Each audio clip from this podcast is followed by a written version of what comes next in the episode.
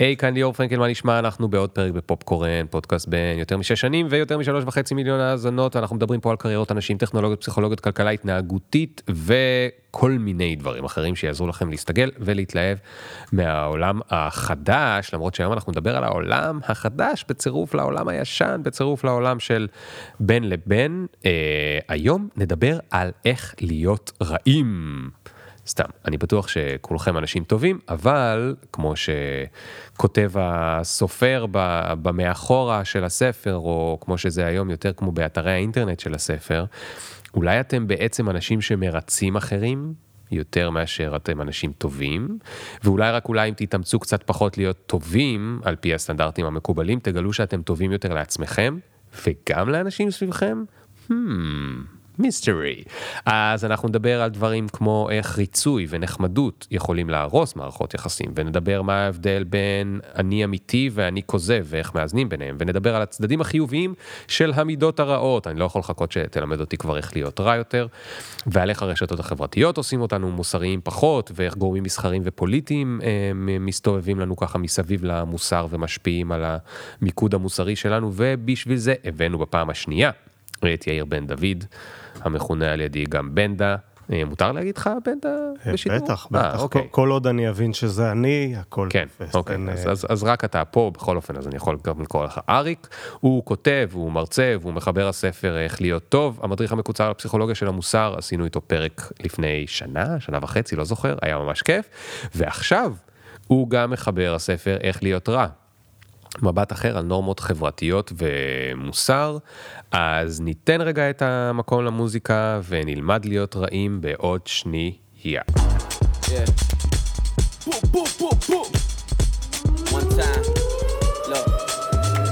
Ring the alarm. Hot ass nigga, yeah. big ass head so my dreams get bigger. Yeah. Big campaign strong so my flows get sicker. Yeah. Confidence bigger than a drunk ass nigga. Look, I'm a work אז לספר הקודם שלי קראו איך להיות טוב, וההורים שלי, שהם אנשים דתיים, אתה יודע, אפילו עם אמונה תמימה, מאוד התלהבו שהבן שלהם, למרות שהוא הלך רחוק, הוא כותב ספר שנקרא איך להיות טוב. הבעיה התחילה כשכתבתי ספר והחלטתי לקרוא לו איך להיות רע, היה לי מאוד לא נעים מהם. עכשיו, הספר הוא על ריצוי.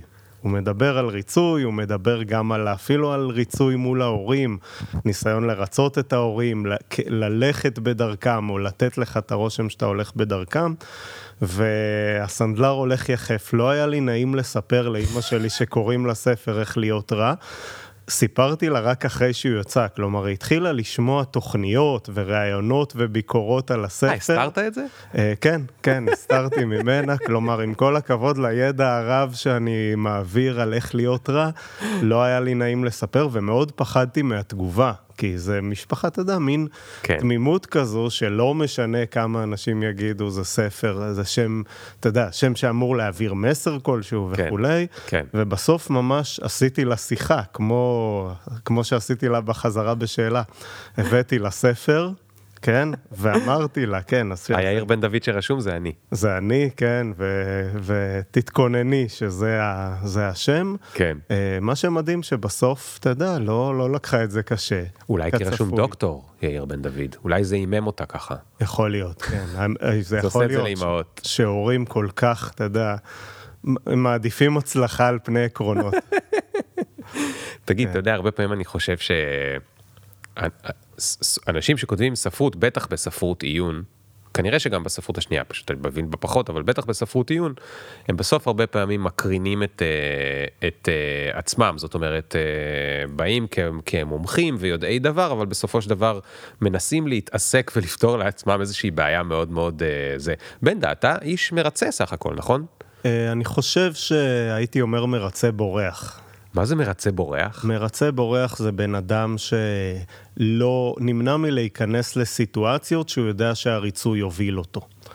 כלומר, הוא רואה סיטואציה, הוא רואה מראש סיטואציה שבה הוא אומר אני ארצה בה, והוא אומר אני לא אכנס אליה. אה, כלומר, הוא כבר למד על עצמו לא שהוא מרצה, נכון. ועכשיו הוא בורח כדי להימנע מהסיטואציה שבה הוא יצטרך נכון, לרצות. נכון. מה זה, תן דוגמה פרקטית. דוגמה לא פרקטית. חייב על עצמך, כן, אבל כן, יכול כן. אם רוצה. אז נגיד, הנה, לדוגמה, הדוגמה שנתתי בהתחלה, לגבי אמא שלך. השם, כן, לגבי השם של הספר, אני נמנע מלדבר על זה, נמנע ונמנע, עד שאני, אתה יודע, ממש צריך, ואז אין כן. ברירה.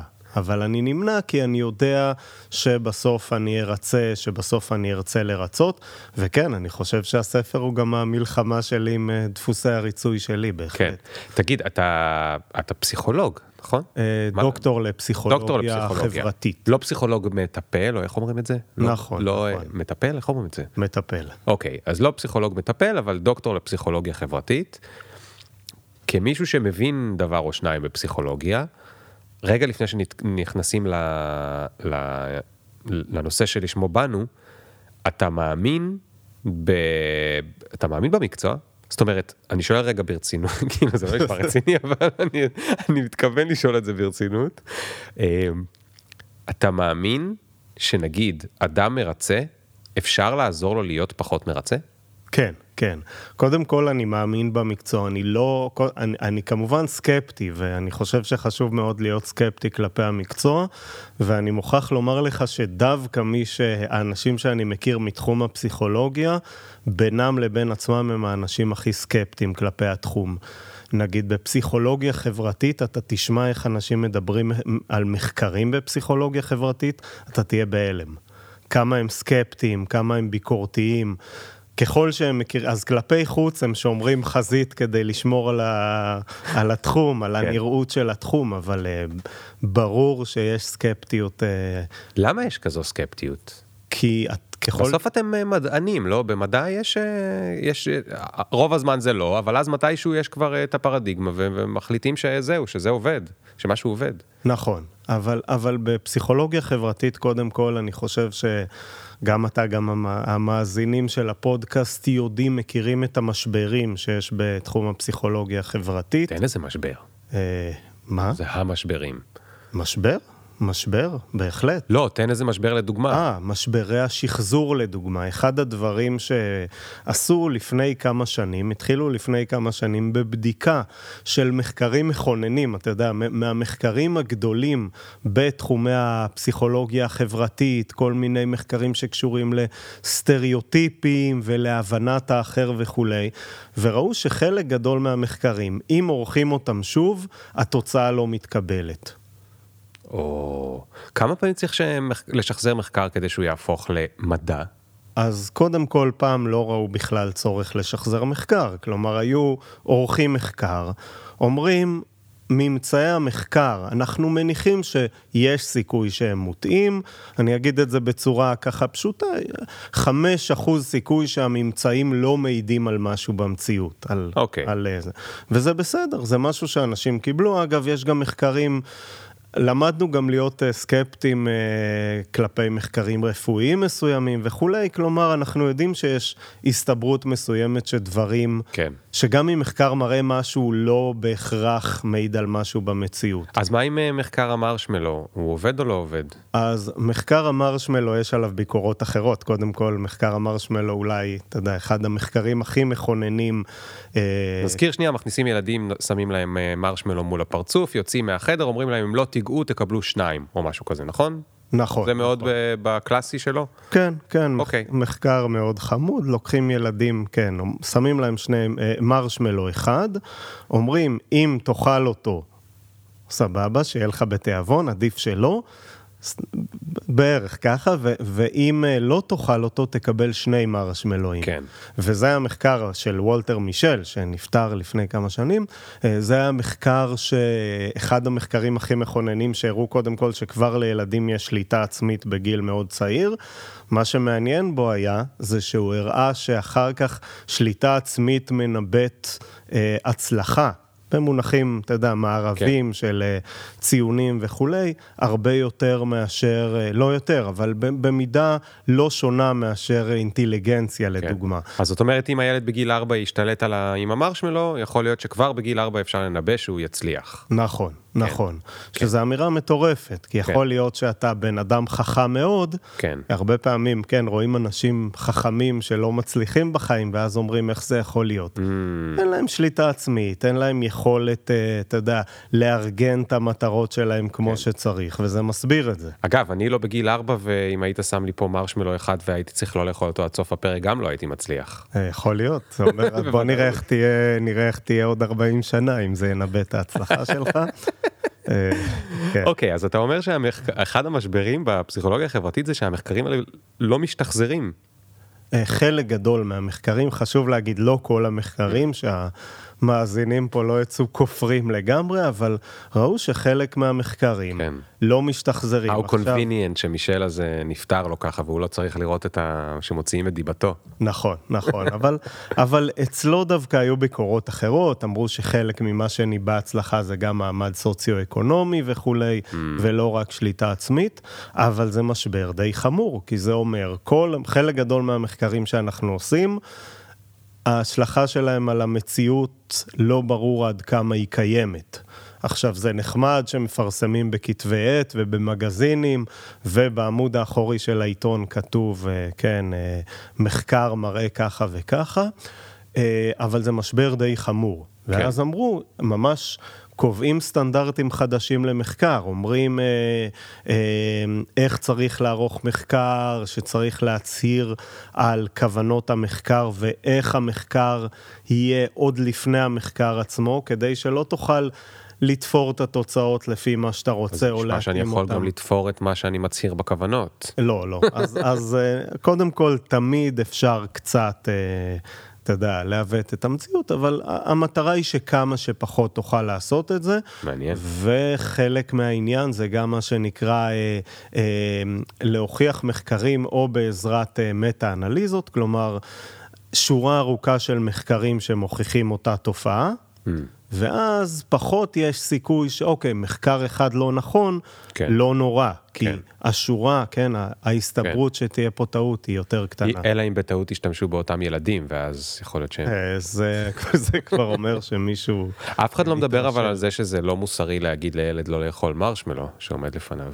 אה, נכון, נכון. אגב, אז, זה סגווי טוב, בוא נדבר על איך להיות רעים, נגיד לעשות מחקר ולהגיד לילד הנה מרשמלו אל תאכל. אגב, אתה צוחק, אני בדוקטורט שלי עשיתי מחקרים על שליטה עצמית, וכבר אסור לתת לילדים מרשמלו.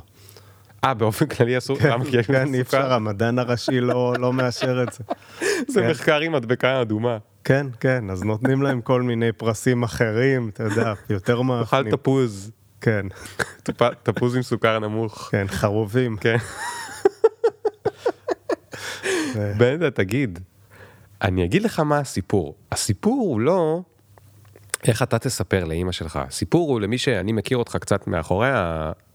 מאחורי הקלעים או מאחורי האוזניות, וזה בכלל לא נראה לי שאתה יכול איך להיות רע. אתה איש טוב בסך הכל. אז איך אתה יכול ללמד איך להיות רע? זאת אומרת, מה, מה, אתה גם באמת קצת רמזת קודם שהשם הוא בעצם פרובוקציה, נכון? אתה לא באמת מלמד איך להיות רע. נכון, נכון, הוא, הוא לא פרובוקציה, אתה יודע, זה לא רמאות לגמרי, למרות ש... זה לא פרובוקציה זולה, זה פרובוקציה עם, עם משמעות. נכון. אוקיי, אז מה המשמעות? אג, אגב, אני מוכרח לומר שאני עדיין לא סגור לגבי השם, אם זה שם טוב או לא, אז אם יש לך רעיונות אחרים... שמע, אז- בספר הדיגיטלי אפשר לשנות, אבל המודפס כבר מודפס. נכון. בחנויות הספרים, כמו שאומרים. נכון, נכון, אגב. המובילות או גם אלה שהן בינוניות? אה, בעיקר המובילות, אבל אוקיי. זה, עניין, אה, זה עניין של רשתות. אה, זה הוצאת כנרת זמורת דביר, אז הם עובדים בצומת, סטמצקי וכולי. בקטנות יותר יכול להיות שזה נחשב מיינסטרים מדי, אני לא יודע. אוקיי, אז, אז בוא נחזור לזה רגע. איך אתה מלמד אותי להיות רע? או מה הכוונה באמת של השם? זהו, אז, אז קודם כל כשאני מלמד אותך, אני גם מלמד את עצמי. כלומר, באמת, הספר הזה, אמרת שהרבה פעמים נראה שאנשים כותבים לעצמם, הספר הזה זה חלק, זה דברים שתובנות שלקחתי מעולם הפסיכולוגיה, רובן, או הפילוסופיה, רובן לא שלי, ולמדתי מהן גם לעצמי, כלומר, אה, דברים שקשורים לגישה לחיים וכולי. אה, אז זה לא בדיוק איך להיות רע, אבל זה כן איך להסתכל, אתה יודע, על הכללים ועל הדפוסים שלך באופן שטיפה פחות יסתכל עליהם מהזווית שמרצה אחרים, או שמנסה להתאים את עצמך לנורמות ולכללים מקובלים, mm. ודרך שהיא קצת שונה, קצת אחרת וקצת יותר ביקורתית, אני חושב. אה, וזה תהליך, כן, תהליך שגם אני עברתי. כן. אני לא חושב שאני עדיין אה, רע באופן מושלם, או רע כמו שצריך, אבל, אה, אבל כן, כן אני חושב שלמדתי מזה, אני למדתי מזה המון. אז בוא ננסה רגע להבין. תראה, בעיקרון, אם אנחנו מסתכלים, לא משנה על ביולוגיה או אבולוציה או אה, אה, פסיכולוגיית בני האדם השבטית, או איפה שלא נסתכל, נשמע שבמובן ההגיוני, זה טוב לרצות אחרים. לא? נכון. נכון, ובחלק גדול מהחיים זה באמת טוב לרצות, כלומר, אה, ריצוי נותן לנו גם, אתה יודע, קודם כל אחרים מרוצים מאיתנו, שזה נחמד. קהילה. כן, כן, כן, אנשים, אה, אתה יודע, אנשים הרבה פעמים, אה, אה, מה שנקרא, מתעוררים על החיים שלהם, או נוסעים לזמן מסוים בהודו, ואז הם, לא, לא מוציא את עצמי מהכלל הזה, ואז הם חוזרים ואומרים, אני לא אשים על כללי החברה, ואני אחיה אחרת וכולי, ואז פתאום הם בבום, הם הם קולטים את המחיר הגדול של, אתה יודע, של לא להיות חלק מכללי החברה, וזה יכול להיות נורא, כן?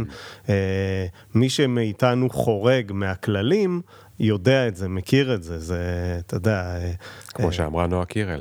נכון. אני, איך זה הולך? אני... אני לא מוזרה. אומרים לי, כולם אומרים לי שאני מוזרה, אני אומרת שהם רגילים. כן. כן? אז, אז... אז כשאתה נועה קירל זה קל, כן? כן עם כן. הפרסום והתהילה שלה. נכון, אבל, אה, אבל, אבל אז, אז, אז אולי טוב היות האדם מרצה. זהו, אז זה תלוי עד כמה. זה תלוי באיזה מידה. כלומר, צריך לזכור שבסוף, אפרופו, אני מתייחס בספר גם לה, לה, להקשר בין הטוב למה שטוב למה שמרצה, וצריך לזכור שכולנו למדנו איך להיות טובים גם דרך ריצוי. כלומר, כשאנחנו ילדים, מסתובבים לנו בעולם בלי להבין כלום, כן, תוהים, עושים פעולה. ואין לנו מושג מה יהיו ההשלכות שלה, אז הרבה פעמים אם מישהו, אם ההורה מרוצה מאיתנו, אנחנו אומרים, אוקיי, זה טוב. עושה לנו נו נו נו, אוקיי, זה לא טוב. Mm. כלומר, אנחנו ממש מבינים מתוך זה, אבל עם הזמן אנחנו לומדים גם דפוסים יותר מורכבים, ואנחנו גם לומדים שלפעמים להיות מרצה זה לא בהכרח טוב. נגיד, בטח, אה, אתה יודע, אתה הורה, אם היית נותן לבת שלך את כל הממתקים שהיא רוצה, זה מרצה, נכון? נכון. האם זה טוב? כמובן שלא. כן. אה, אבל הבלבול הזה הרבה פעמים נשאר והוא יכול להרוס לנו. ולכן אני חושב שההבחנות בין אה, אה, לא, לא לבטל את הריצוי לגמרי, אלא להגיד, אני מבין מה נעשה מתוך ריצוי. יש ריצוי שאני מקבל ויש ריצוי שמזיק לי. אם אתה יודע לעשות את זה טוב, זה יכול לעזור לך מאוד בחיים. אגב, זה יכול להפוך אותך אפילו לבן אדם יותר טוב. יותר טוב מוסרית? יותר טוב מוסרית, אני אסביר למה. כן. כי הרבה פעמים, חלק גדול ממה שאנחנו עושים בחיים, אנחנו אה, אה, עושים מתוך, אנחנו מרצים ואנחנו חושבים שזה טוב. אנחנו אומרים, אוקיי, אם יש אירוע מסוים, כן, אני לא רוצה לבוא, אבל הגעתי בשביל שלא יהיו מאוכזבים ממני, אני חושב שזה טוב. אוקיי? אני מרגיש טוב עם עצמי בגלל המקור הזה של, ה, אתה יודע, כן. הבלבול העמוק הזה בין אבל, הטוב למרצה. אבל מצד שני אולי אני גם סובל, כי אני, למה לא רציתי להגיע? אולי יש שם אנשים שאני לא אוהב, אולי הם סתם משעממים אותי, אולי הם גורמים לי להרגיש לא טוב. יש סיבות של למה לא רציתי. נכון, נכון, ואז מה שקורה, קורים שני דברים. קודם כל, אתה יכול לסבול, זה יכול... להוביל אותך, אתה יודע, לאירוע מסוים של סבל, או אם אתה חי ככה, לחיים שאתה מרגיש שהם לא אותנטיים, שאתה לא חי את החיים שלך. ודבר שני, זה יושב אצלך, זה נותן לך רישיון מוסרי. אתה אומר, אוקיי, אני עושה מה שרוצים ממני, אני בסדר, אני מוסרי, אני לא צריך לעשות דברים מוסריים אחרים. אני לא צריך לעשות דברים אה, למען האחר, כי אני מרגיש בסדר עם עצמי. זה נקרא, זו תופעה שנקראת רישיון מוסרי. Mm. הרבה פעמים בחיים כל מה שאנחנו מחפשים זה רישיון שאנחנו מוסריים בשביל הזהות המוסרית שלנו. אנחנו אומרים, אוקיי, הנה, סגרתי את הפינה של להיות מוסרי, אני לא צריך לעשות דברים אחרים. מה, כן? ללכת להפגנות? אה, למש... תראה, על הפגנות אפשר לדבר, כן, קשה להתייחס לזה באופן אה, כזה פשטני, אוקיי, בטח לעזור בתקופה הזו. לילדים נזקקים. תראה, אה, אם אתה עוזר לילדים נזקקים, יכול להיות שבאמת אה, אה, עשית את שלך מבחינה מוסרית. אבל הרבה פעמים, מה שאנחנו עושים זה נותנים, משלמים איזה מס מינימלי, ומרגישים ש, אה, שעשינו משהו מוסרי. כן, זה נשמע לי כמו פוסט בפייסבוק. בדיוק, בדיוק. פוסטים בפייסבוק זה אחלה רישיון מוסרי. אנחנו כותבים פוסט, או לפעמים אפילו מגיבים על פוסט, ואומרים, וואלה, אני... מדהים. שלי עשיתי. אני את שלי עשיתי, אני מדהים. אגב, אני לא יוצא מהכלל הזה, אני באמת, יש שבועות שכל הפעולה המוסרית שלי זה לעשות לייק לפוסט שאני מסכים איתו, ואז כשאני רואה שאני עושה unlike, כי אני אומר, אני לא לגמרי מסכים. עזוב פוסט, כתבת ספר שלם. נכון, נכון. אבל ספר זה נראה לי קצת יותר רציני מפוסט אחד. נכון, וגם... או אני שואל אותך, אבל באמת, בהיותך מודע לסיפור הזה, האם אתה אומר לעצמך, אני לא צריך לעשות דברים אחרים מוסריים כי כתבתי ספר על המוסר ואני עכשיו עוזר איתו? אתה יודע מה, עזוב רגע אותך, בוא נדבר עליי כדי שזה יהיה עוד יותר אישי וזה. מצוין. לי יש מלא, בגלל, בגלל הפודקאסט, יש הרבה מאוד אנשים שנחשפים ל, ל, אליי, כליאור. ואני, הם אה, רמזו לי שאני נשמע בחור נגיש. אז הם פונים אליי, בדרך כלל באימייל, טלפון שלי משתדל להיות מוסתר. אני מקבל הרבה מאוד אימיילים עם בקשות ל... אולי נשב לקפה, אולי תוכל לעזור לי, אולי אה, תוכל לייעץ לי על זה וזה וזה.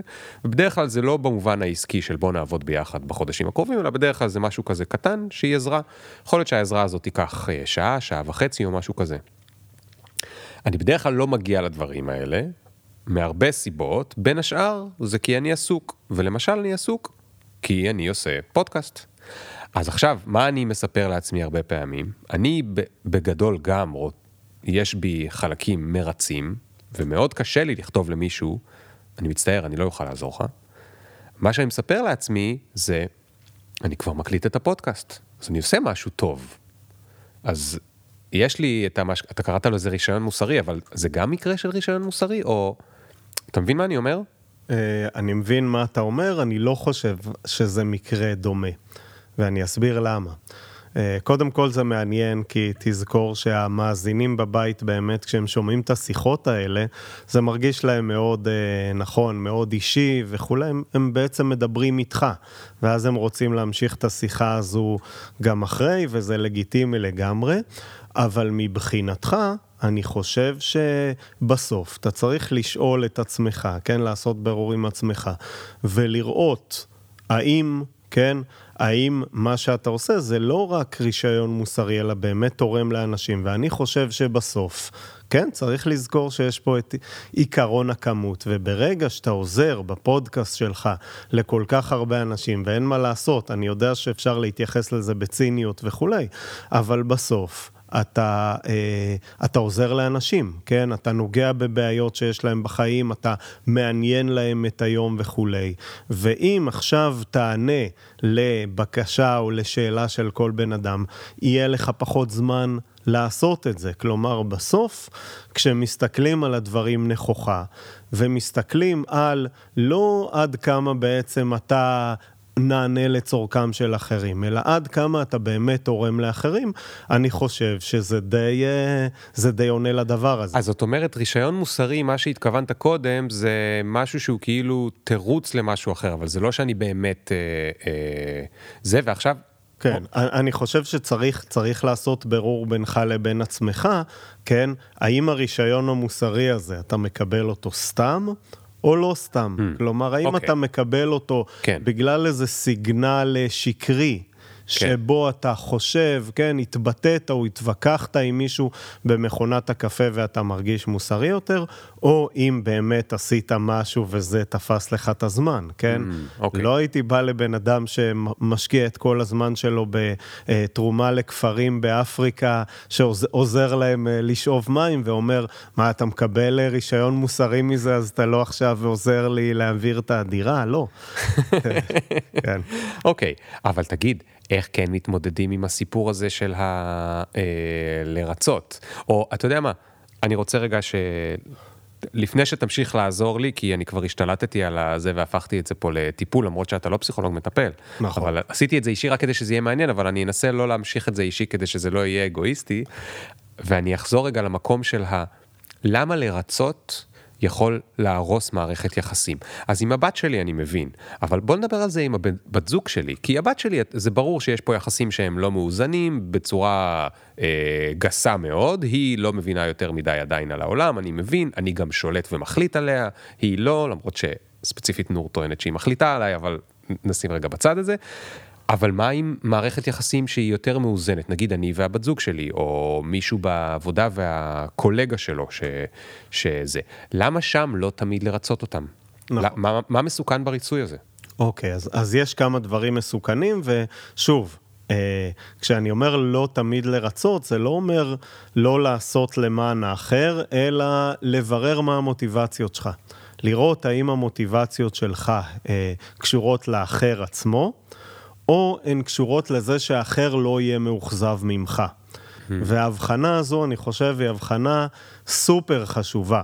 אגב, גם בהקשר שדיברת על הפודקאסט, גם בהקשר של יחסים, כלומר, בסוף אתה כן, הבירור מוטיבציות הזה הוא חשוב, כי יש דברים שאתה עושה באמת בשביל האחר, כן? ויש אנשים שיכולים לתת ולתת לאחר באופן כמעט אינסופי. אין בזה שום דבר רע, להפך, היום הרבה פעמים מנסים לבטל ולגרום לך לדאוג לאינטרס שלך, אבל בסוף אני חושב שכן יש עניין בלתת לאחר, אבל אתה צריך לחשוב מה מניע אותך. כן. כלומר, מה בסופו של דבר גורם לך לעשות דברים. אחד החששות במערכות יחסים זה שאנשים הרבה פעמים מאבדים את האני שלהם, כן? הם פשוט מרגישים לא אני במערכת יחסים, הם מרגישים שהם נאבדים בה, וחלק גדול מהם הוא פשוט ריצוי של האחר. וזה בעייתי, זה בעייתי כי בסוף משהו בהם מתנער, כן? יש, אה, אתה יודע, יש דיונים לגבי מה זה האני האותנטי, אם בכלל קיים דבר כזה, ועד כמה... אז זה גם דיונים פילוסופיים, שאתה יודע, מתחילים מימי הפילוסופיה היוונית, וגם דיונים אה, אה, פסיכולוגיים. אה, אבל בסוף יש לנו איזושהי תחושה של אני אותנטי, לכולנו. שלי יש משהו שהוא אני, יש משהו שאני מרגיש שהוא אני והוא מימוש של איזשהו עצמי, ויש דברים שהם לא, שהם אה, מכסים עליו כן. ו- וכולי. אז מזה נגיד נולד משבר גיל ה-40, או איך שלא, אה, גיל, אה, גיל האמצע, איך, לא זוכר איך קוראים לזה, משבר אמצע החיים, או הגבר שרוצה לקנות לעצמו זה כי הוא כל הזמן ריצה את האישה?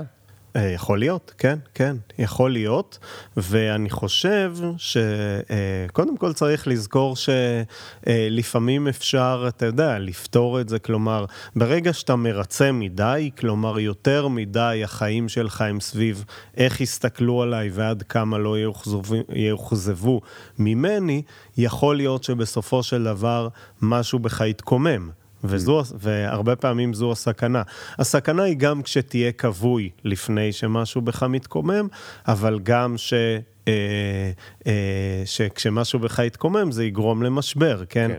משברי גיל ה-40 לפעמים גורמים לזעזועים מאוד גדולים במערכת, כן? אז היום זה קורה לפעמים בגילאים אחרים, כן? לפני, אחרי. כן. אבל זה יכול לגרום לזעזועים גדולים. אגב, אני, אני רק אה, אה, חושב שצריך לזכור, היום הרבה פעמים כשמי כש, שכותב נגד ריצוי, כן, זה מין אה, אה, שים זין על העולם, סליחה על הצרפתית, כן, לא יודע באיזה שעה, ומי שומע את ה... לא, אנחנו מדברים פה צרפתית בפודקאסט. אוקיי, מצוין. אה, אז הרבה פעמים אה, זה הדיבור, תדאג לאינטרס שלך. ואני חושב שזה לא נכון. אני חושב שהבירור מוטיבציות, אה, הרי גם הדאגה לאחר, היא ממש חלק מהאני שלנו, כן? באופן טבעי. היום אנחנו בתקופה שכשאומרים אני, הרבה פעמים מדברים על אינטרס אישי, שזה מאוד מרדד את הקיום האישי. כן. אה, כלומר, הדאגה לאחר, כן, בן אדם שדואג לבן הזוג שלו, לילדים שלו, לחברה שלו, זה ממש חלק מהאני, זה נכון. יכול להיות ביטוי של העצמי. השאלה מאיזה מקום זה נובע. אם זה נובע ממקום שבאמת אכפת לך מהאחר, או ממוטיבציה של אני רוצה להיות זה שלא מאוכזבים ממנו וזה שמספיק טוב בהכל וכולי. יש פה שני דברים uh, שרציתי לציין. אחד, ציינת קודם שאתה חוזר בשאלה. יש, תתקן אותי כי אני לא בקיא, אבל אם אני זוכר נכון, יש איזושהי, אה, אצל מי שלא חזר בשאלה, אצל מי שדתי, יש איזושהי, אני לא יודע אם זה מצווה או משהו שבחתונה אומרים שאני צריך לדאוג ל... לשמחתה של אשתי. כן. לא? אני כן. לא יודע איך אומרים את זה, ב... לא יודע, לא, אולי אתה זוכר. אני מכיר לשרק אה, סוטה ועונתה, אבל, אה, אבל אני מניח שזה חלק מה... כן. מהעניין. כן. אז עכשיו ניתנה לי ההוראה ל... לגרום ל... לאושר שלה. עכשיו, מה שאני, מנסה לה... מה שאני מנסה להגיד זה שאיפה אני תקוע, אתה אומר לי, מצד אחד, תדאג לאחר או לאחרת, נגיד. מצד שני, אל תעשה את זה כשאתה חושב שאתה עושה את זה רק כדי לא לאכזב. נכון. עכשיו, אם מה שהיא רוצה הוא מנוגד למה שאני רוצה, אז אני לא ארצה אותה לעולם. כי תמיד זה יהיה רק כדי לא לאכזב, אני רוצה משהו אחר. נכון, אבל אתה גם רוצה, היא חלק מהרצון שלך, אני מניח, נכון? כלומר, בסוף יש דברים שאם היא תגיד זה מאוד חשוב לי, אז אתה תגיד, אני אעשה את זה בשבילה כי זה היא, כי כן. היא חלק מה... כן. אה, אז יכול להיות שביום-יום חלק מהדברים תעשה כי אתה לא, לא רוצה את החיכוך ולא רוצה לאכזב. אבל אני חושב שאז זה יהיה טעות, אז אתה תתחיל לוותר על עצמך ולהגיד, אוקיי, הכל אני נותן כדי שלא יהיו מאוכזבים ממני, כן. ואז גם, אה, אני לא אדבר על אה, בת הזוג שלך, כן? אבל אני באופן כללי, הרבה פעמים כשאנחנו מתחילים להיכנס לדפוס מרצה, אז אנשים שהם אה, שואבי ריצוי פשוט יגידו, אוקיי, יש פה בן אדם שפשוט עושה כל מה שאני רוצה, וזה במקרי ריצוי קיצוניים, עושה כל מה שאני רוצה ממנו, אז פשוט ישאבו ממך, כן? Mm. את האנרגיה כן. שלך עזוב את הבת זוג שלי. אגב, הרבה מאוד uh, יזמי סטארט-אפ הם כאלה. פאונדרים של חברות סטארט-אפ, הם, הם הרבה פעמים מאוד מאוד כאלה. סטארט-אפ זה, זה יצור כזה שבו תמיד חסרים משאבים וה, והשאיפות הן גבוהות עד אה, בלתי אפשריות. ולכן אה, העובדים הראשונים הרבה פעמים מנסים לשאוב מהם עד שהם צועקים לא. זאת אומרת, אה, ככל שאפשר, עד, עד, עד אין סוף. אבל, אבל אני רוצה להגיד עוד משהו. דווקא אני להשאיר את זה לא, בר... עזוב רגע את היזמי סטארט ברמה של הזוגיות, וזה לא משנה אישה או גבר, וזה פשוט שאני במקרה גבר ואישה, אבל זה יכול להיות גם הפוך, יש גם זוגות שזה, אה, אה, זה בכל הכיוונים. זה גם לא, כאילו, אני חושב שמתישהו זה גם לא מושך. זאת אומרת, לא במובן הכי אה, שטחי של אה, מושך, אלא כשיש לנו מערכת יחסים עם מישהו שמרצה אותנו בלי סוף, יש משהו בזה שחסר שם המתח. זאת אומרת, זה לא רק שהוא לא מרגיש אותנטי כלפי עצמו, אלא גם אנחנו מסתכלים עליו ואומרים, הוא כבר לא אותנטי. נכון, נכון. כי בסוף אתה יוצא, אתה יודע, אתה יוצא עם בת הזוג שלך בגלל מי שהיא, וברגע שהיא כבר לא היא, אז נאבד כל הדבר הזה.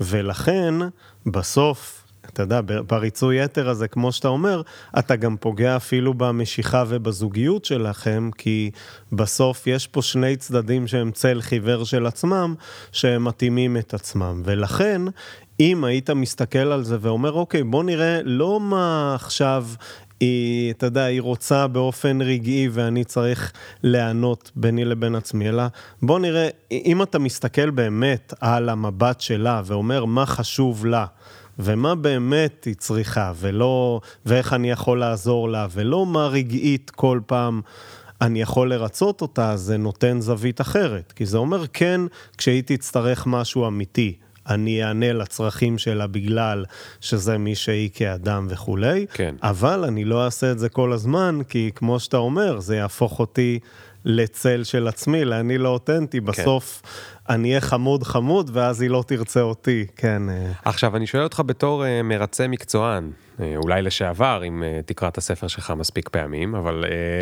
כן. שנמצא, בוא, נקרא, בוא נגיד, נהיה אופטימיים, שנמצא במסלול להיות פחות ופחות מרצה מקצוען. איך אתה מעביר את, את ה... אתה יודע, כשאני עכשיו, ושוב, זה לא משנה אם זה בת זוג או מישהו בעבודה, זה יכול להיות מנהל, מנהלת שלי, אה, שרוצים משהו ואני חושב שזה לא הדבר הנכון, או בטח יותר גם הפוך, אם אנחנו מנהלים ויש לנו עובד, עובדת שרוצים משהו ואנחנו לא יכולים לספק להם את זה. ועכשיו, אנחנו זוכרים את מה שאמרת ואנחנו מפרידים ואנחנו אומרים, אנחנו, זה לא מה שהם צריכים, אנחנו יודעים שזה לא מה שהם צריכים, זה צורך שהוא אולי רגעי, אולי זה קוריוז, אולי זה... זה מעבר לנושא ה... של ה-I know better, נשים אותו רגע בצד שהוא יכול להיות בעייתי, אבל איך אתה עובר את השעות הבאות? הרי בשעות הבאות, אנשים שהם מרצים, אתה יודע, לא מפסיק לעבור להם בראש, רגע, אולי אני אחזור ואני אגיד לו בסוף שדווקא בסדר. אני אולי נכתוב לו איזה וואטסאפ שירכך אותו. איך אתה מצליח לעצור את ה... אתה, אתה יודע על מה אני מדבר? אני מבין לגמרי, וזה נורא. כלומר, לאנשים שמרצים, לאכזב אחרים זה מאוד מאוד קשה, אין מה לעשות. יש אנשים שלא יבינו את זה, כן? כמה זה תחושה מצמיתה, כמה זה כאילו לאכזב את האחר, להסתכל למישהו בעיניים ולהגיד לו, מה שאתה רוצה ממני עכשיו, אני לא נותן לך את זה. וזה דברים, כן, שצריכים גם, אתה יודע, כמובן שבירור המוטיבציות ו- ו- ולהגיד לעצמך מה כן חשוב ועד כמה, זה חשוב. הדבר הזה, אי אפשר uh, לבטל אותו, אבל בסוף, חלק ממה שאני עושה גם בספר, זה נותן שיטות ממש מתחום הטיפול, כן? לאיך יאללה, להתרגל, תן משהו. תן uh, כל מיני טיפולים בחשיפה, כן? ממש לאיך להתרגל. לאכזב בן אדם אחר, להסתכל לבן אדם אחר בעיניים ולאכזב אותו בהתחלה עם אכזבות קטנות יותר ולאט לאט אה, להגדיל, לא עד כדי כך שאתה נהיה פסיכופת ויכול להגיד לכל בן אדם כל דבר, אבל כן הדברים האלה גם דורשים לפעמים טיפול התנהגותי, כלומר לחיות עם התחושה הלא טובה הזו. כן? של uh, להיות כמה דקות ולהגיד לא, אין סיכוי שאני, כלומר, uh, uh, אין סיכוי שאני נכנע לזה, ממש כמו דחיית סיפוקים, כן? כן. כמו שאתה דוחה סיפוקים ולא אוכל דברים כי הם מזיקים לך, מרשמלו. ככה אתה, בדיוק, מרשמלו לדוגמה, או היום uh, מדבקות אדומות, אז, uh, אז ככה uh, ללמוד, כלומר לאמן את, לאמן את שריר החוסר ריצוי, ויש ממש, כן, אני ממליץ ממש על תרגילים כאלה. תן לי, תן לי איזה תרגיל. של טיפול בחשיפה, כלומר... מה זה אומר טיפול בחשיפה באופן עקרוני? טיפול בחשיפה, נגיד אתה מאוד מאוד, אני ככה סתם, נגיד שהייתי מפחד לנסוע במוניות. נכון. אז קודם כל, הרבה פעמים נותנים לך בטיפול, אומרים לא רק נשפיע על הצד הקוגניטיבי ונשכנע אותך למה לא כל כך מסוכן לנסוע במוניות ולמה דווקא תאונות דרכים ברכב פרטי קורות הרבה יותר ממוניות, אלא גם נותנים לך בהתחלה לנסוע ממש קצת במונית, כן? ואתה מאלץ את עצמך, כן? לבד או שהמטפל בא איתי? אה, זה תלוי בסוג הטיפול, כן, בדרך כלל... תלוי כמה כסף יש לי. כן, כן, נכון. אה, אם אין לך כסף למוניות, חסכת בכלל את הדילמה. אה, אבל באמת נותנים לך לנסוע קצת. ואז לאט לאט אתה רואה, כן, אתה מרגיש, זה גם למידה קצת רגשית. אתה מרגיש שלא קורה שום דבר, לפעמים אפילו אתה מתגמל, נותן לעצמך תגמול מלאכותי, כן? אוכל מרשמלו. נגיד, אתה בדיוק, אחרי אחרי המונית אני מקבל מרשמלו. בדיוק, בדיוק. שקית, לא צריך... לא אחד. כן, כן, זה, זה נשמע כמו אילוף, אבל זה עובד. כלומר, בסוף כן. אנחנו גם...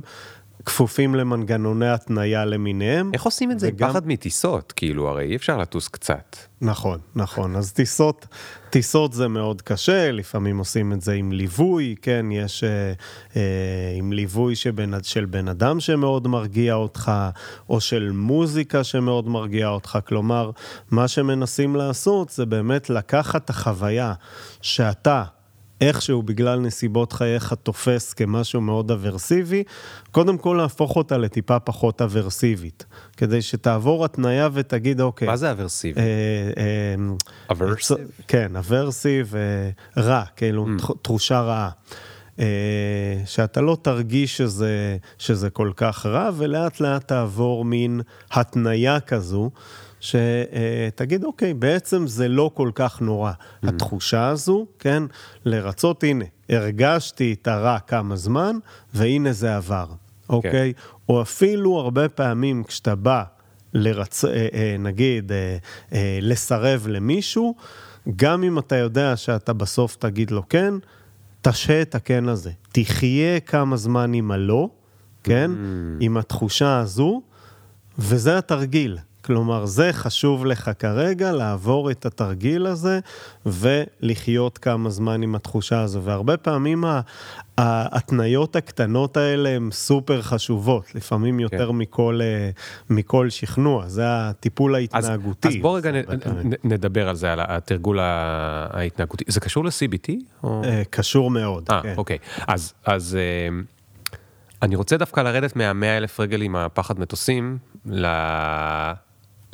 לנקודה ביום הספציפית, אוקיי? ונזכרתי תוך כדי שדיברת שזוגתי, שאם היא רק הייתה שומעת את הפודקאסט, אתה יודעת כמה אנחנו מדברים עליה, אבל אה, היא לא, רוצ... היא לא מרצה, אז אה, היא פשוט לא מקשיבה לפודקאסט. אה, אולי. והייתה תקופה ב... שהיו לי התכתבויות עם אנשים ספציפיים שרציתי לרצות, והיא הייתה, אמ, היא הייתה איתי נגיד על הספה הקרובה, והיא הייתה אמ, מאירה את תשומת ליבי, נקרא לזה, הייתה אומרת, למה אתה שם בסוף את הסמיילי המחייך? אתה מנסה להגיד לו עכשיו משהו ברצינות, למה אתה שם את הסמיילי המחייך? אתה, את, כאילו, למה אתה מנסה לעדן את זה? אתה מפחד שהוא יכעס עליך, אתה מפחד שזה לא ירצה אותו, אתה זה. עכשיו, הנקודה הקטנה הזאת הייתה בשבילי אה, אחלה תרגיל לתשומת לב, כי התחלתי לשים לב לאימוג'יז שאני שם בסוף הודעות, ושמתי לב שאני מאוד מרצה על ידי זה שאני כל הזמן דוחף סמיילים מחייכים בסוף של אה, הודעות ואימיילים. ולמה למה אני, לאן אני מנסה להגיע? שאני רוצה לשאול אותך, אמרת שאחד מהעניינים זה ברור המוטיבציות. שאני מזכיר מה, מה אמרת, אמרת, אני רוצה להבין האם המוטיבציה היא אני רוצה באמת לעשות משהו טוב עבור האחר, או אני עושה את זה רק כי אני מפחד שהוא יתאכזב ממני. נכון. או יכעס עליי, או כל מיני, תלוי בבן אדם בצד השני. אז באיזה רגע, לדעתך, הכי קטן ואמיתי, כדאי לי לנסות לעשות ברור מוטיבציות? לפני שאני כותב את ההודעה, כאילו, אתה מבין, אני מחפש משהו שהוא מאוד קונקרטי. אז אני חושב קודם כל לא בהכרח, לא, כלומר לא בכל הודעה שאתה כותב, כי לפעמים סתם חבל, אתה יודע, להסתכל על עצמך מלמעלה זה גם דורש משאבים. ולכן לא צריך תמיד, ולפעמים חלק גדול מהקשרים שלנו בחיים, מקשרי הרשת החברתית וההודעות, אפשר להשאיר ברמה הזו, וזה בסדר, כל עוד אנחנו לא מרגישים שזה סוחט מאיתנו משהו וזה הופך אותנו ללא עצמנו.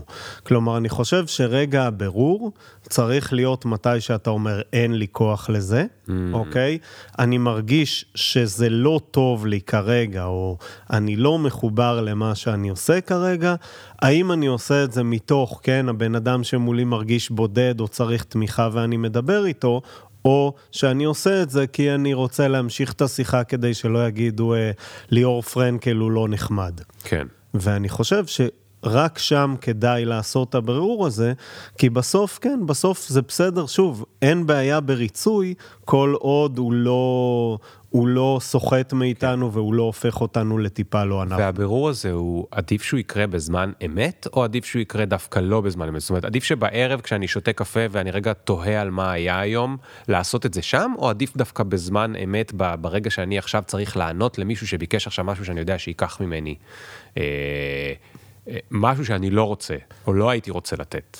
אני חושב שהוא צריך להיות, בז... זה יותר עוזר אם הוא בזמן אמת, כי אז אתה באמת גם יכול, אתה יודע, הוא לא צריך להיות תמיד וכל הזמן, אבל כן לתפוס רגעים מכוננים כאלה, שאתה עושה את זה וזה כן גורם לך להרגיש לא טוב, כי בסוף הרגעים המכוננים האלה יכולים להיות uh, זרז לשינוי ההתנהגות שלך. כן, כן. כלומר, ממש אתה יכול לתפוס משהו כזה כמסמל, להגיד, אוקיי, חלק מהשיחות שלי הם כאלה, וזו המטרה שלהם, ואולי זה לא טוב לי, כן? כן. אה, כלומר, זה... אני ממש זוכר רגעים שאני, נגיד, אומר למישהו ש... כמו בדוגמה שנתנו קודם, או, או לפני כמה שנים שהפודקאסט רק התחיל, ואני זוכר שאני יוצא ואני אומר, וואי, איך אני גאה בעצמי. שלא אמרתי, יאללה, בוא ניפגש, למרות שלא רציתי להיפגש, אבל ידעתי שאולי זה יעזור לו, והרגשתי רק מתוך ה...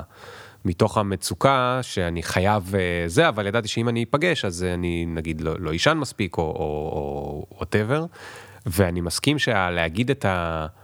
אני גאה בעצמי, כאילו חיזק איזשהו התנהגות, לא יודע, איך, איך שאתה אה, אה, מתאר את זה. כן, כן. אז זה ממש, אתה עושה מניפולציה של התניה על עצמך, כן? לפעמים בחיים אני חושב, כש, כשאתה מנסה לשנות התנהגות וככה ממש להכניס אותה לחיים שלך, או להוריד התנהגות אחרת, אתה ממש עושה התניה עצמית. אתה בא, טופח לעצמך על השכם, ואומר, וואלה, מגניב, הצלחתי, והדברים האלה עוזרים. כן, כן. אנחנו בסוף אה, לא כאלה אינטליגנטים וספקנים וציניים כמו שאנחנו חושבים, אנחנו בסוף אה, הכל עובד עלינו כמו נכון, נכון, בדיוק. תגיד, בין השאר, כן. עד כה, אתה היית מאוד חמוד לצד השני. אני רוצה רגע לשאול, האם ממה שאתה מכיר, יש גם לצד השני חלק בעניין. כלומר, האם יש אנשים שהם...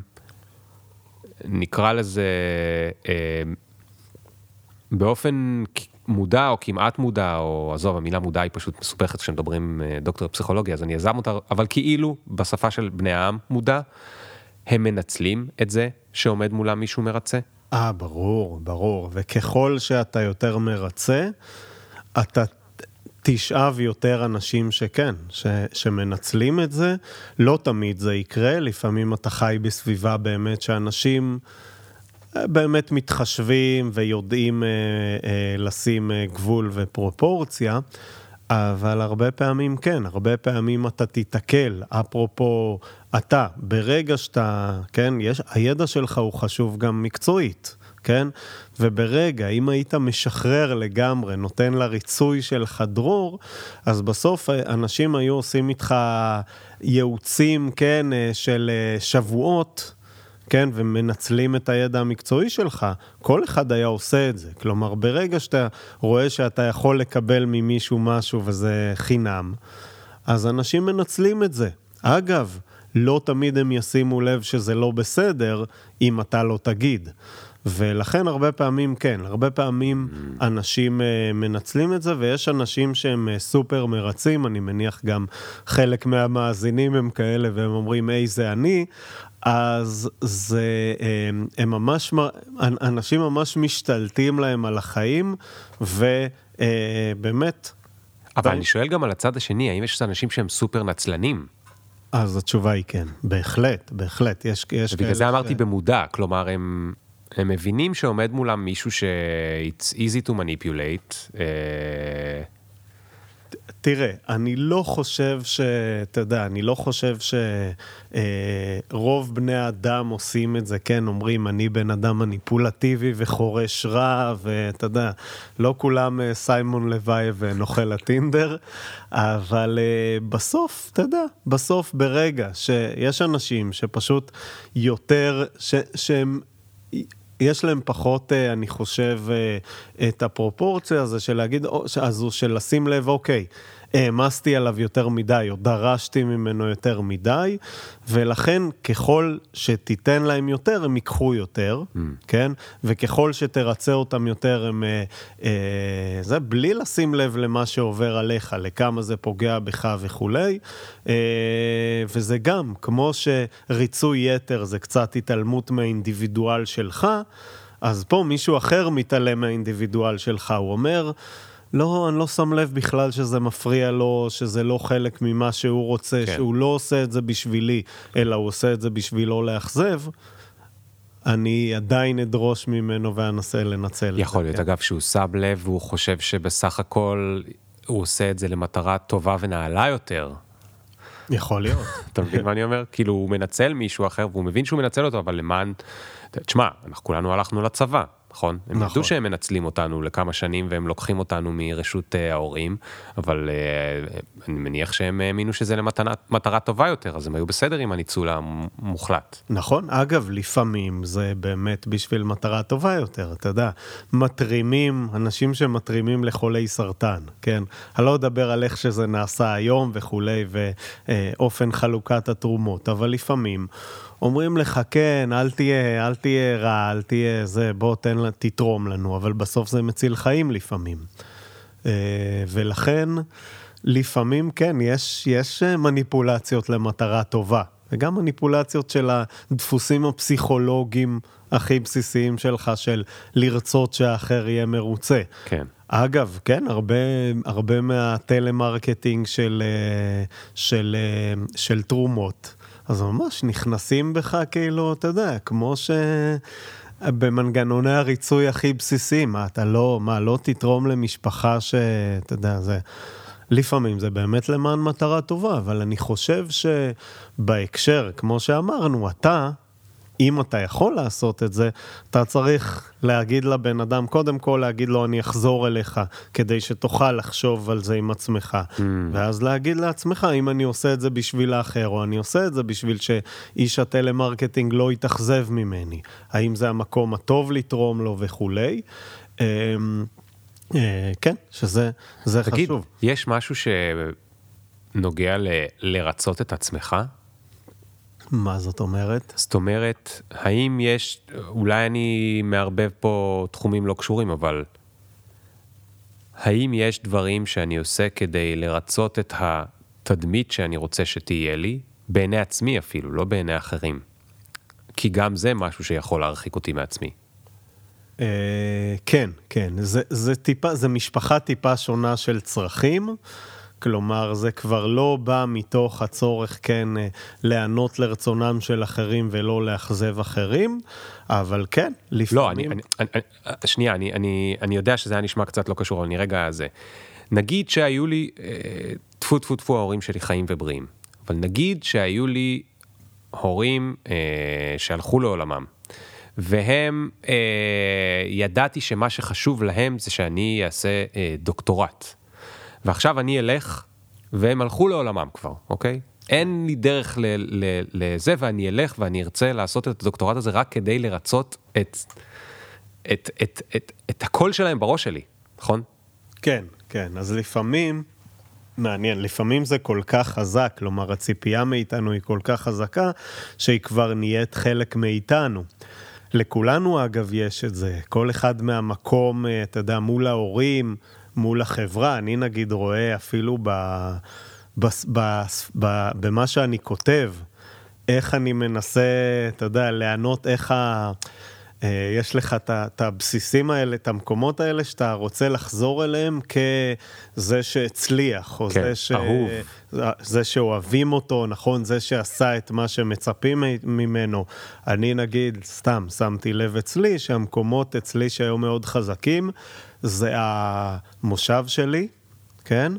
ממש. עכשיו, זה מושב דתי, אני לא חושב שבכלל, אתה יודע, לפני כמה זמן uh, באתי ואמרתי למישהו במושב uh, שאני מתעסק בפסיכולוגיה ועושה משהו קצת להייטק. עכשיו, את הפסיכולוגיה הדגשתי ואת ההייטק uh, צמצמתי. שם זה לא נחשב.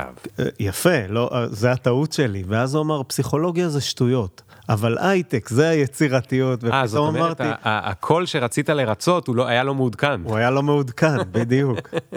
זהו, אז יש את המקום הזה ויש את הבית קפה, הייתי יושב באיזה בית קפה של אנשים שכותבים, והבאצ'ו, אם אתה מכיר, ושם אני חושב שהיה לי גם מקום מאוד חזק של, שיגידו, וואי, מגניב, הוא כתב משהו, ודווקא בספרים שהם, אה, אתה יודע, כתובים לציבור הרחב, כן. היה לי מקום מאוד קשה, כי אמרתי, רגע, איך יסתכלו עליי? נכון, אתה לא שפתאום אני-" ברסלינג. נכון, בדיוק, שאני לא... זמורה. כן, כן, הולך סל-אאוט כאילו. אז מה, מזל שסגרו את הבת שם. אז מז... קודם כל כן, אני לא צוחק. זה היה מקום, אה, אה, תשמע, זה עצוב, כן, זה היה אחד מהמקומות שהכי אהבתי וכולי, אבל מבחינת איך שמסתכלים, כן, כן, זה, זה, זה מאוד משמעותי. בהתחלה, נגיד, כשקראתי לספר הראשון שלי, אה, ההוצאה רצתה לקרוא לו איך להיות טוב. ואני רציתי לקרוא לו אה, מדריך לפסיכולוגיה של המוסר וכולי. ואז אמרו, תגיד, למי אתה כותב? לחברים שלך שאתה, אתה יודע, לחברים האקדמאים או לציבור הרחב? וזה נכון, כאילו בסוף... כן. כן, אז אתה, אז אתה כן מנסה, יש את המקום הזה שאתה רוצה לחזור אליו כאהוב וכמנצח וכולי, והרבה פעמים, כמו שאתה אומר, זה בראש שלך, ממש. כן. אז אבל... תגיד, אני רוצה כן עכשיו להיכנס רגע לראש של הצד השני. נגיד שאני מנהל, ויש לי עובד או עובדת. עכשיו, אני בסופו של דבר כל היום צריך מהם דברים. איך אני יכול להיות רגיש יותר או נקרא לזה, כי יש פה בעיה גם, יש לנו יחסי מרות, קצת הדוגמה כמו אני והבת שלי. כן. זה יחסי הורות, אבל זה גם יחסי מרות. ו... אבל פה יש לי איזשהו עובד או עובדת, ויש לי איתם יחסי מרות. ובסופו של דבר, בעיקרון הם צריכים לעשות מה שאני אגיד להם. אבל איך אני יכול להיות, האם בכלל אני יכול להיות יותר רגיש ל... האם הם עושים משהו רק כי הם רוצים לרצות אותי, או שהם עושים משהו כי זה, ו, ו, ויכול להיות נגיד שהם חושבים שזה טעות גדולה ולא כדאי לחברה לעשות את זה, או אתה מבין מה אני שואל? כן, כן, עד כמה אתה יכול לראות האם הם עושים דברים מתוך... כן. רצון באמת לעזור לחברה, ועד כמה הם עושים אותו מתוך כי ליאור אמר. כן, וכשאני אומר פה חברה, אני מתכוון קמפני ולא סוסייטי. כן, אני חושב שזה קודם כל זה תקף גם לסוסייטי נראה לי, אה, אבל קודם כל זה נכון. הרבה פעמים אגב בחברות אנשים עושים דברים כי... כי הבוס אמר, וזה גם בסדר, כאילו, אבל כמובן שהמטרה היא שיעשו דברים מתוך מוטיבציה פנימית וכולי. אה, זה דברים, אגב, שאפשר אה, אה, לעודד, כלומר לעורר באנשים. ברגע שבן אדם מרגיש שאתה מתחשב בצרכים שלו ואתה רואה אותו, כלומר, הרבה פעמים זה אפילו מתוך התעניינות פשוטה. באחר ולהסתכל עליו בתור אינדיבידואל, כי בסוף כשאתה מנהל עובדים, אתה לא מנהל משאבים, אתה מנהל אינדיבידואלים, שחלק גדול ממה שהם נותנים לך זה המוטיבציה הפנימית שלהם. כן. ואתה גם נותן להם משהו, זה יישמע הכי ציני מה שאני אומר עכשיו, אבל זה נכון.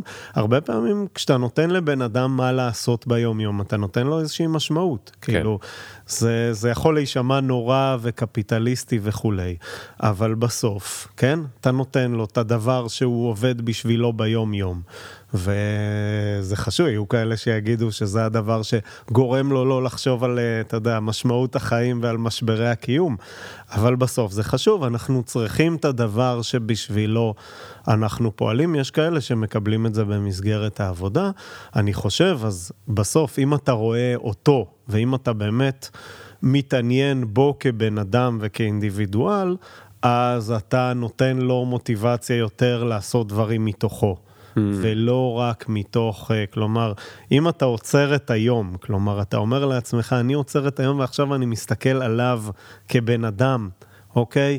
מפסיקים את התהליך, מפסיקים, כן, את כל המנגנון אה, היעילות והפרודוקטיביות, ומסתכלים אה, עליו, על העובד כבן אדם, ועל מה שהוא רוצה ומה שהוא צריך, זה גם תרגיל טוב כדי לראות את האחר. אני חושב שזה יכול מאוד לעזור גם לראות קודם כל עד כמה המוטיבציות, המוטיבציה שלו היא רק לרצות ורק לגרום לזה שהמנהל לא יהיה מאוכזב ממנו, וזה גם יעודד אותו. כלומר, כן. זה תהליך שהוא גם בחינה, אבל גם מעודד בן אדם לפעול כן. מתוך מוטיבציה פנימית. אז נמשיך עם הטיפול האישי שאני פה הבאתי אותך לעשות אותי, ולפני כמה ימים, אה, קרה איזשהו משהו בבית, וההורים שלי בדיוק היו, ונור עשתה אה, משהו, ואימא שלי אמרה, וואי, אני לא מאמינה איך היא כבר רוצה לרצות אותו. עכשיו, זה נאמר בחצי, לא יודע אם זה ביקורת או שיפוטיות או משהו, אבל הרמיזה הייתה שהיא אמרה את המשפט הזה, כי כנראה נור עשתה משהו שלאו דווקא היא הייתה רוצה, כדי לרצות את אבא, כדי לקבל ממנו את המילה הטובה או את הזה. ואני, זה לא עוזב אותי. עברו מאז עוד מעט שבוע, זה לא עוזב אותי. כי אני, יש לי איזו אינטואיציה שאומרת שאם, אה, זאת אומרת, אני לא באמת יודע מה נכון, אבל יש לי איזו אינטואיציה שאומרת ש... אולי אם היא תעשה דברים רק כדי שאבא יהיה מרוצה, אז באמת אה, איפה תהיה האותנטיות שלה. כן. אני שואל אותך, סליחה שאני מבקש ממך ייעוץ בהורות, אבל אתה, אתה מבין כאילו, מה, אני לא יודע מה לעשות עם זה. כן, אז קודם כל, אני, אני אחר כך אגבה את הסכום. אין שום בעיה, אני כבר הכנתי את הצ'ק. מעולה, אז אה, קודם כל אני חושב ש... צריך לחשוב, אפרופו פסיכולוג, צריך לחשוב למה דווקא מזה שאימא שלך אמרה לך את זה, זה כל כך תפס אותך. כלומר, יש פה גם, אתה יודע, משהו הורי אה, מאוד מעניין, שיכול להיות שאם אני הייתי בא ואומר, היית אומר, וואלה, מצחיק, נכון? כן. וכשאימא אומרת זה פתאום, אתה יודע, אתה גם רוצה לרצות את האימא, פתאום כשהאימא מלבישה על זה אה, אה, משהו ערכי קשה, אתה אומר, רגע, אז אכזבתי את ה... כלומר, כן. אה, גידלתי את הבת שלי באופן שאימא לא מרוצה, צריך לחשוב גם על זה. אה, אבל באמת צריך לזכור שהילדים תמיד, אה, אתה יודע, הם ירצו לרצות, והשאלה, צריך לראות לא אם זה, אה, לא, לא אם זה קורה, אלא אם זה מוגזם. Mm. כלומר, בסוף, ביטויים של ריצוי, יש בזה גם משהו יפה, כן? יש בזה גם משהו שאומר, אוקיי, היא מבינה מה אני רוצה, היא מבינה את הרצון שלי, היא לא פועלת רק, אתה לא רוצה שיהיה ילד שפועל רק מתוך, מה? בדיוק. ליל ברט בבית שלי. כן, כן, כן, אתה רוצה הריצוי עד, עד רמה מסוימת זה מנגנון מצ, מצוין, זה גם מנגנון שעוזר ללמידה. חלק מההתפתחות המוסרית שלנו בגיל צעיר זה גם מתוך ריצוי, כן. גם מתוך רצון להתאים את עצמנו, אבל אם זה נתקע שם, אז זה נורא. כלומר, אני חושב שהדאגה שלך קשורה, זה נשמע לדברים אחרים, אל מול אימא וכולי, אבל... אתה רואה, הוכחת שאתה פסיכולוג. אבל... הצלחת אה, להסיט אותי לכיוון השני בכלל. כן. ולא חשדתי בו לרגע. כן, לא, לא, אבל, אבל, אוקיי, אבל... לא, אני בטוח שזה מראה על הבדלי החינוך ביני לבין אימא שלי, זאת אומרת, זה בוודאות. זה עצם זה שאימא שלי בכלל העירה את ההערה, זה אומר, הנה הוא מחנך בצורה שונה אה, אה, ממני. נכון. אה, זה לא שאני חושב שהצורה של אימא שלי היא דווקא נכונה או לא, אלא זה פתאום אה, הטיל ספק ב... זה גרם לי לעצור ולחשוב על... על, על אה, כן, אה, אחת הבעיות, אני אגיד, אחת הבעיות שנוצרת, אפרופו חינוך. כשקוראים ספרים כמו שלך. חינוך, כן, בדיוק. שעוצרים לחשוב? כן, זה גם. אבל אה, ש... שהרבה פעמים, כן, אם מדברים כבר על חינוך מוסרי, יש הורים שאומרים, אני לא רוצה שהילד שלי יצא ילד מרצה. מצד שני, כשהילד עושה מה שבא לו וזה לא טוב וזה יוצר בלאגן, אז זה, זה גם אני לא רוצה. נכון. והרבה פעמים אין מה לעשות, לומדים אה, דברים כן, התנהגות טובה, התנהגות של לא, מזי, לא להזיק לאחר וכולי, גם מתוך הריצוי הזה, כן. כלומר, זה כן מנגנון שהוא חשוב כשהוא בפרופורציה, וכשהוא לא הופך לחזות הכל. כן. וכשהופך לחזות הכל, אתה פשוט צריך לראות שאתה, שזה, ב, שזה בשליטה. גם שאתה יודע מה המניעים, ואם זה מוגזם מדי, ממש להתחיל עבודה התנהגותית ואילוף מחדש אה, ותכנות מחדש של המנגנונים, אין מה לעשות. תגיד לי מילה על רשתות חברתיות, מה הן קשורות פה? יפה. אז אה, קודם כל באמת בספר נתתי אה, פרק או חלק אחרון, אגב זה החלק שאני הכי אוהב. גם בספר, בספר הקודם דיברת מלא על רשתות חברתיות. נכון, נכון, בתוך רשתי אנוכי יושב. כן, אני חושב שזה מעניין, כי חלק גדול מההתנהגות המוסרית, חלק גדול מהביטוי המוסרי שלנו בחיים, קשור לרשת החברתית, כן? אנחנו חיים באיזשהו עולם, כן? מי בפייסבוק, מי בטיק טוק, מי בטוויטר, וממש חלק מהביטוי המוסרי שלנו נמצא שם. אוקיי? מה זאת אומרת? אנחנו מתבטאים שם, אנחנו חולקים שם על אנשים, אנחנו, אה, אתה יודע, משתפים פוסטים, עושים שיימינג. חלק גדול מהרגש המוסרי שלנו גם בא לידי ביטוי ברשת החברתית. אנחנו זוהמים, כן, מחקרים מראים ממש שרוב ה... אירועים מעוררי הזעם המוסרי, זה לא אירועים שאנחנו נתקלים בהם בחיים, כן? אה, אה, אלא אירועים שאנחנו נתקלים בהם דרך המדיה. זה די הגיוני, נכון? זה אפילו אפשר להגיד כן. טריוויאלי טיפה. Uh, כן, וזה, וזה מטורף, נכון? אפילו עכשיו, כן, uh, כשיש דברים אמיתיים, כן, uh, פסקת ההתגברות uh, uh, וכולי, אנחנו, ושינויים במערכת המשפט, הרוב אנחנו נחשפים ברשת החברתית. עכשיו, הדינמיקה של הרשת החברתית היא... זה גם מה שחושף אותנו לאירועים, אבל יש, לדין... יש שם דינמיקה קצת בעייתית. והדינמיקה הבעייתית היא האופן שבו הדינ... הרשת הזו בנויה לעורר בנו את הזעם, והאופן שבו היא נותנת לנו אישור מוסרי מהיר לכך שהוצאנו אותו. כלומר, יש משהו, הרשת החברתית, יש משהו, יש משהו בתפיסה שלנו הקצת נאיבית, שאנחנו אומרים, אוקיי, הרשת שלנו זה העולם. עכשיו, לא משנה כמה נראה סדרות בנטפליקס על זה שזה לא נכון, ויגידו לנו זה לא נכון, זה אלגוריתם, הוא משפיע עליכם, בסוף אנחנו לא אוהבים להפעיל המון את הראש, ואנחנו אומרים, אנחנו תמיד אוהבים לחזור לתפיסה הנאיבית, מה שאנחנו רואים זה העולם. אוקיי? ומה שאנחנו מקבלים זה העולם וכולי. עכשיו, האופן שבו האלגוריתם מפעיל אותנו הוא מאוד בעייתי, כי מה שקורה זה שהרשתות יודעות, למשל, שיש לנו, נגיד שאנחנו משתפים יותר תכנים מעוררי זעם מוסרי, כן? כי ככה אנחנו מתנהגים. בין השאר מכמה סיבות. גם כי אנחנו אוהבים להוציא זעם מוסרי, וזה נותן לנו אחלה פלטפורמה, אפילו בלי מחיר, כן? עשינו שיימינג למישהו, זה לא שמישהו יגיד... למה עשיתם לו את כן, זה, זה לא, לא יפה. לא באתי ברחוב וצעקתי למישהו בפרצוף, ואז אולי הוא ייתן לי סטירה. נכון. או אפילו רק יצעק עליי. נכון, נכון. עשיתי את זה ברשת, בדיוק, מה כבר יקרה? בדיוק, ולהפך. כל מי שחבר שלי הוא כבר חושב כמוני, עשו לי לייקים וכולי. כן. ואז יש גורמים כאלה שמעוררים נושאים אה, מעוררי זעם מוסרי. לגופי תוכן יש המון אינטרס לדחוף תכנים כאלה. פוליטיקאים יודעים את זה והם אומרים, אני אקבל, אני אקבל חשיפה בגלל זעם מוסרי, ולכן יאללה בוא נעצבן אותם, ניתן רק דברים מעצבנים.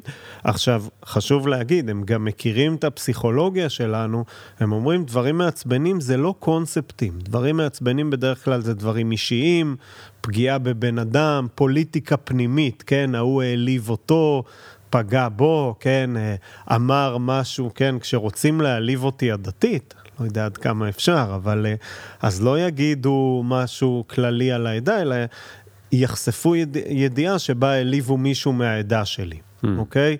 אמ, ומה שקורה, גורמי תוכן באמת מפיצים ידיעות כאלה, אמ, ו... בסופו של דבר, כשגורמי תוכן מפיצים ידיעות כאלה, אז אנחנו, כן, הם, הם גורמים לזעם המוסרי שלנו אה, להתגבר, אבל גם יש לנו פלטפורמה להוציא אותו, ואז אנחנו כל הזמן זוהמים מוסרית, וגם מוציאים את הזעם המוסרי שלנו באותו מקום, אה, שזה גם גורם לנו... אבל למה זה בעיה? אוקיי, אז זה בעיה... לכאורה זה לא בעיה, נכון? לכאורה זה נשמע מושלם. כן, כן? אם אני מוציא את הזעם המוסרי, אז אני לא אלך מכות. נכון, נכון. ויש אה, בזה משהו טוב. יש בזה משהו טוב, אבל יש בזה גם משהו רע. כי צריך לזכור, אמרת, כל הזמן הזכרת את ה... אתה יודע, אמרת פסיכולוג, אתה יודע, זה דוק... כאילו, זה, זה חשוב פה, כי בסוף הקיום שלנו, כשאנחנו בקיום כזה שהכל רע והכל מעורר זעם וכולי, אז אם זה הקיום הפסיכולוגי שלנו, אז ככה אנחנו נרגיש. ויש המון אנשים שמסתובבים היום בעולם שהוא, אתה יודע, בין עולם יחסית לא מאוד רע, כן? כן. או אפילו טוב, אפשר להגיד. כן. אבל אם חיים... שואלים את יובל נוח הררי, הכי טוב שהיה אי פעם. נכון, נכון, היסטורית. אבל תראה כמה זה מקומם אותך כשאומרים את זה, נכון? אנשים כן. שונאים את יובל נוח הררי על זה, גם כי הם מקנאים בו אגב, אה, חשוב. להגיד, נכון? זה, אפשר לדבר אחר כך על היחס האקדמי ליובל נוח הררי ועל אה, מהותה של הקנאה באקדמיה, אבל... אבל אנשים... זה, זה מרגיז אותנו, אבל זה מרגיז אותנו גם כי אני חושב שה... אנחנו מאוד אה, רואים דברים בצורה יחסית. זאת אומרת, העולם שלי מחורבן ביחס למה שאני מכיר מאתמול. נכון, לא אבל... ביחס לאיך ש... לא חייתי לפני 100 שנה. אבל העולם שלך לא מחורבן. זה נכון. מה שאני אומר. אתה חי בתפיסה, אני ואתה חיים בתפיסה בגלל המבנה של התקשורת והרשת Mm. החברתית ומה שמבליטים לנו, כי יודעים איזה תוכן נשתף. בגלל זה אנחנו חיים בתפיסה שאנחנו חיים בעולם מחורבן. כן. אנחנו לא חיים בעולם מחורבן, אני יודע שהתקופה הזו לא טובה למסר הזה, דווקא בגלל, אני לא רוצה לדבר על פוליטיקה, כן, אבל אתה- כל אל- מיני אל דברים... תצטרך לתפוס צד אם תגיד בגלל מה. כן, כן, אבל, אבל אני אגיד, יש דברים באמת מטרידים שקורים, שקורים, סליחה, ב, אה, בהחלטות ממשלתיות, אבל בגדול, במשך חלק גדול מהזמן אנחנו מתעסקים בשטויות מוסריות. שוב, אם מסתכלים על זה ממעוף הציפור, אבל זה לא עוזר, כי בסוף אנחנו מרגישים שאנחנו חיים בזמן לא טוב, אנחנו חיים, מרגישים שאנחנו חיים בתקופ, בתקופה מאוד פסימי, ובסוף אם זה הקיום הפסיכולוגי שלנו, אז זה מה שיש. זה לא משנה אם זה אשליה, וזה לא משנה אם הרשת מנגישה לנו תכנים מעוררי זעם מוסרי וכולי, בקטע אלגוריתמי, בסוף ככה אנחנו מרגישים. וזה התחושה שאנחנו מתעוררים איתה בבוקר, וזה די נורא. כן. אגב, זו הסיבה שאני לא מסתובב בטוויטר יותר. אה. טוויטר בעיניי זה מקום שבו כולם באו לריב. נכון, נכון. טוויטר זה אה, מקום... ללכת לישון אחרי שהיית קצת בטוויטר, זה באמת אה, שינה פחות טובה. אני לא יודע מה, לא- לא יודע איך להגיד את זה, לא, זה לא מבוסס מחקרית, אבל אני... כן, אני חושב שטוויטר זו דוגמה מצוינת ל- לרעה החולה של הבלטת הזעם המוסרי וה... וה אתה יודע, ו, ו, וקטנותה של הפסיכולוגיה האנושית אה, ברשת. כי בטוויטר באמת אנחנו, זה, זה לכאורה לרב, לרבים מאיתנו זה מין מקור עיתונאי, נכון? שם אתה מקבל את המידע העיתונאי באופן לא מתווך מהעיתונאים עצמם, מדהים, ידיעות בראשית דרכם וכולי. אבל אתה רואה מה בסוף קורה. מה שמקבל את תשומת הלב שלנו זה ויכוחים על ינון מגל אמר ככה וריקלין אמר ככה וכולי. האלגוריתם מזהה את האנושיות שבנו, את זה שבסוף מה מעניין אותנו? מעניין אותנו, ה... נכון, הדברים, ה... ה... הריבים האישיים, כן? כן, ה... כן המחל- הרכילות, הרכילות שמאחורי, זה מה ש... נכון, נכון, הרכילות, אבל אנחנו צריכים, כן, אנחנו עדיין תופסים את עצמנו כאנשים מוסריים, אז אנחנו לא רוצים רכילות, אה, האם אה, סטטיק בגד עם אלה לי וכל מיני, עם, לכאורה, כמובן, תוכל לצנזר את זה, או דברים כאלה, כן, רכילויות... אה, יש מישהי שקוראים לה יללי? כן, זה נשמע כמו... לא, לא, אמיתי לגמרי. אוקיי. זה ידיעה. בפורים, מה? לא חשוב. כן, כן. אני אברר, אני אברר אחרי. ב-TMI, אני יודע שיש כזה, TMI. TIM? TIM? כן, too much information, אז, לשם. אז יש כאלה מאיתנו שאומרים, יאללה, אני אצרוך את הרכילות שלי משם, ואת המריבות שלי, ואת ה, אתה יודע, את הצרות של אחרים משם, אבל יש כאלה כמוני שצריכים להרגיש מוסריים, אז הם אומרים, Mm. אני עכשיו... קורא את הוויכוח בין ינון מגל ל- לבין כספית, את הלכלוכים שהם לכלכו אחד על השני, אני לא ארגיש שאני צופה פה באיזה היאבקות בוץ. אלא זה חשוב, זה כאילו מייצג משהו יותר גדול וכולי, אה, אז זה ממש נותן לנו גם צידוק מוסרי ל... לזה, אני קורא לזה רכילות מוסרית, כן? אנחנו מתעסקים בשטויות, אבל אנחנו לוקחים את זה ברצינות, וכן, יש אנשים שממש שם כל היום, ובאמת נמצאים במדמנה, מדי פעם הם אומרים כמוך, אני חייב לצאת מזה, אבל בפועל הם... גם נמצאים שם, וגם לפעמים הם מקבלים מזה את ה- את ההון הסימבולי שלהם, ואז הם, זה משאיר אותם. אז רגע, אבל באיך זה נמצא בתוך הקונטקסט של הספר של איך להיות רע, כל הסיפור הזה עם הרשתות החברתיות. יפה. אז קודם כל, אה, ושוב, זו תקופה קצת בעייתית לדבר על זה ככה, כי אני חושב ש... כל תקופה היא בעייתית לדבר על זה. תמיד יהיה משהו שידמה כאילו העולם הולך להיגמר עוד שנייה. נכון, אני חושב ספציפית, ואולי אני טועה. שוב, כמו שאתה אומר, אתה נותן לי פה פרופורציה טובה, כי אתה אומר, יכול להיות שגם עכשיו, כן, אתה חושב שיש פה איזה מהלך דרמטי, שבחירות הבאות הוא ישתנה. אבל אני אומר באופן כללי, הרבה פעמים אנחנו... יש פה שני דברים שזה קשור לאיך להיות רע, אחד זה קשור באמת לביטוי המוסרי שלנו, והשני קשור מאוד לריצוי, אני חושב, וזה ככה יסגור לנו את המעגל. אמ, אני חושב קודם כל שאנחנו, אה, כן, גורמי התוכן גורמים לנו לזעום מוסרית, ואנחנו לוקחים מאוד ברצינות את העמדות שלנו לגבי כל דבר, רבים עם אנשים וכולי. כל יום יש משהו חשוב אחר, אבל הכי חשוב בעולם, שמי שיתווכח איתנו כנראה, כנראה צוד... אה, טועה ולפעמים אפילו רשע וכולי.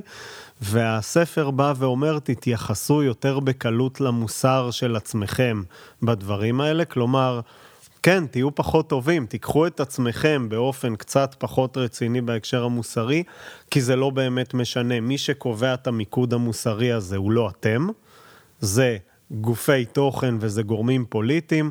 אתם נופלים במלכודת, וחלק מהנפילה במלכודת היא לייחס לזה יותר מדי רצינות.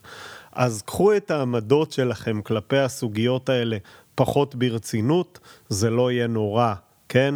כי בסוף להפך זה רק יזין פחות את האלגוריתם, וגם זה קצת יוריד את מנגנוני ההקצנה. זה א', וב', אני חושב שאחד הדברים שקורים ברשת שהם מאוד מעניינים, זה שאנחנו חיים בתקופה שאנחנו, כן, אה, אנחנו לא יודעים לאיפה השיח ילך, השיח המוסרי.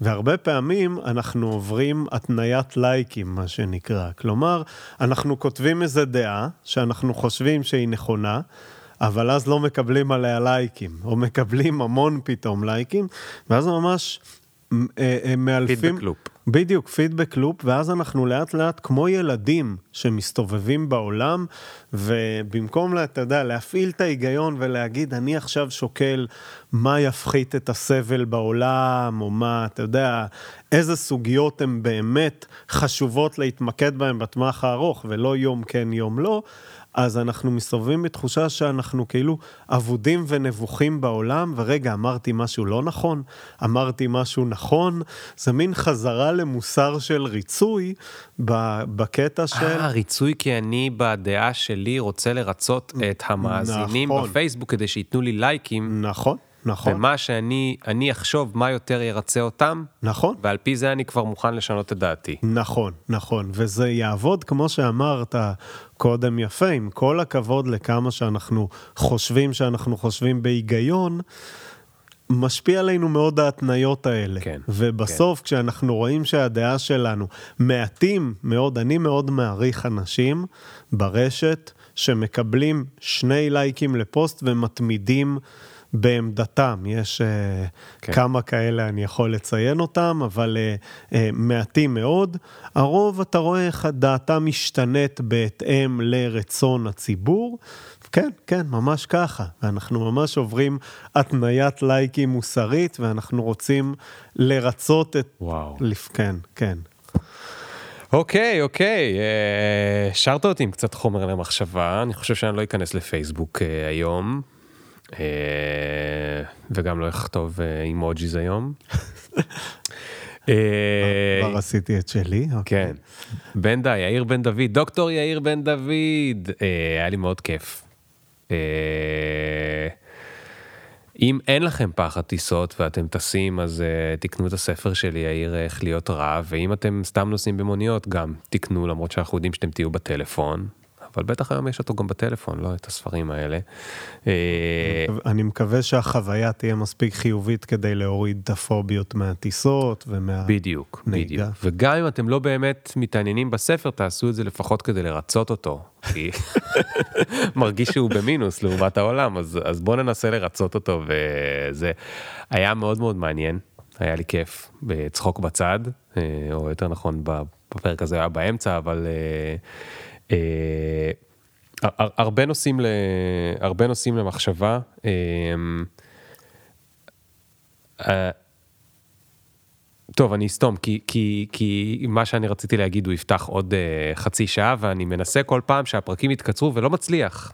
כן. Uh, אנחנו בשעה ועשרים, אז למי ששרד עד פה, אם אתם רוצים לרצות את יאיר, תשלחו לו הודעה, אתם רוצים לרצות אותי, אני אוהב אתכם כמו שאתם, אתם לא צריכים אה, לשלוח לי הודעה.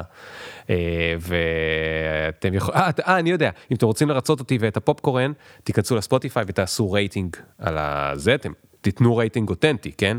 אל, אל תיתנו חמישה כוכבים, אתם חושבים שאנחנו שלושה. תנו שלושה אם זה שלושה. כן, אבל תנו, אני, אני, אני אומר, שנדע. תעשו את זה לא מתוך רצון לרצות, אלא באמת מתוך רצון שהפודקאסט הזה הוא חשוב לכם, ואתם רוצים אה, להפיץ אותו יותר. בדיוק, תראו מה זה, יש לי פה איש אה, שיווק בהסתרה, אה, ניפגש בשבוע הבא, יאללה. תודה רבה.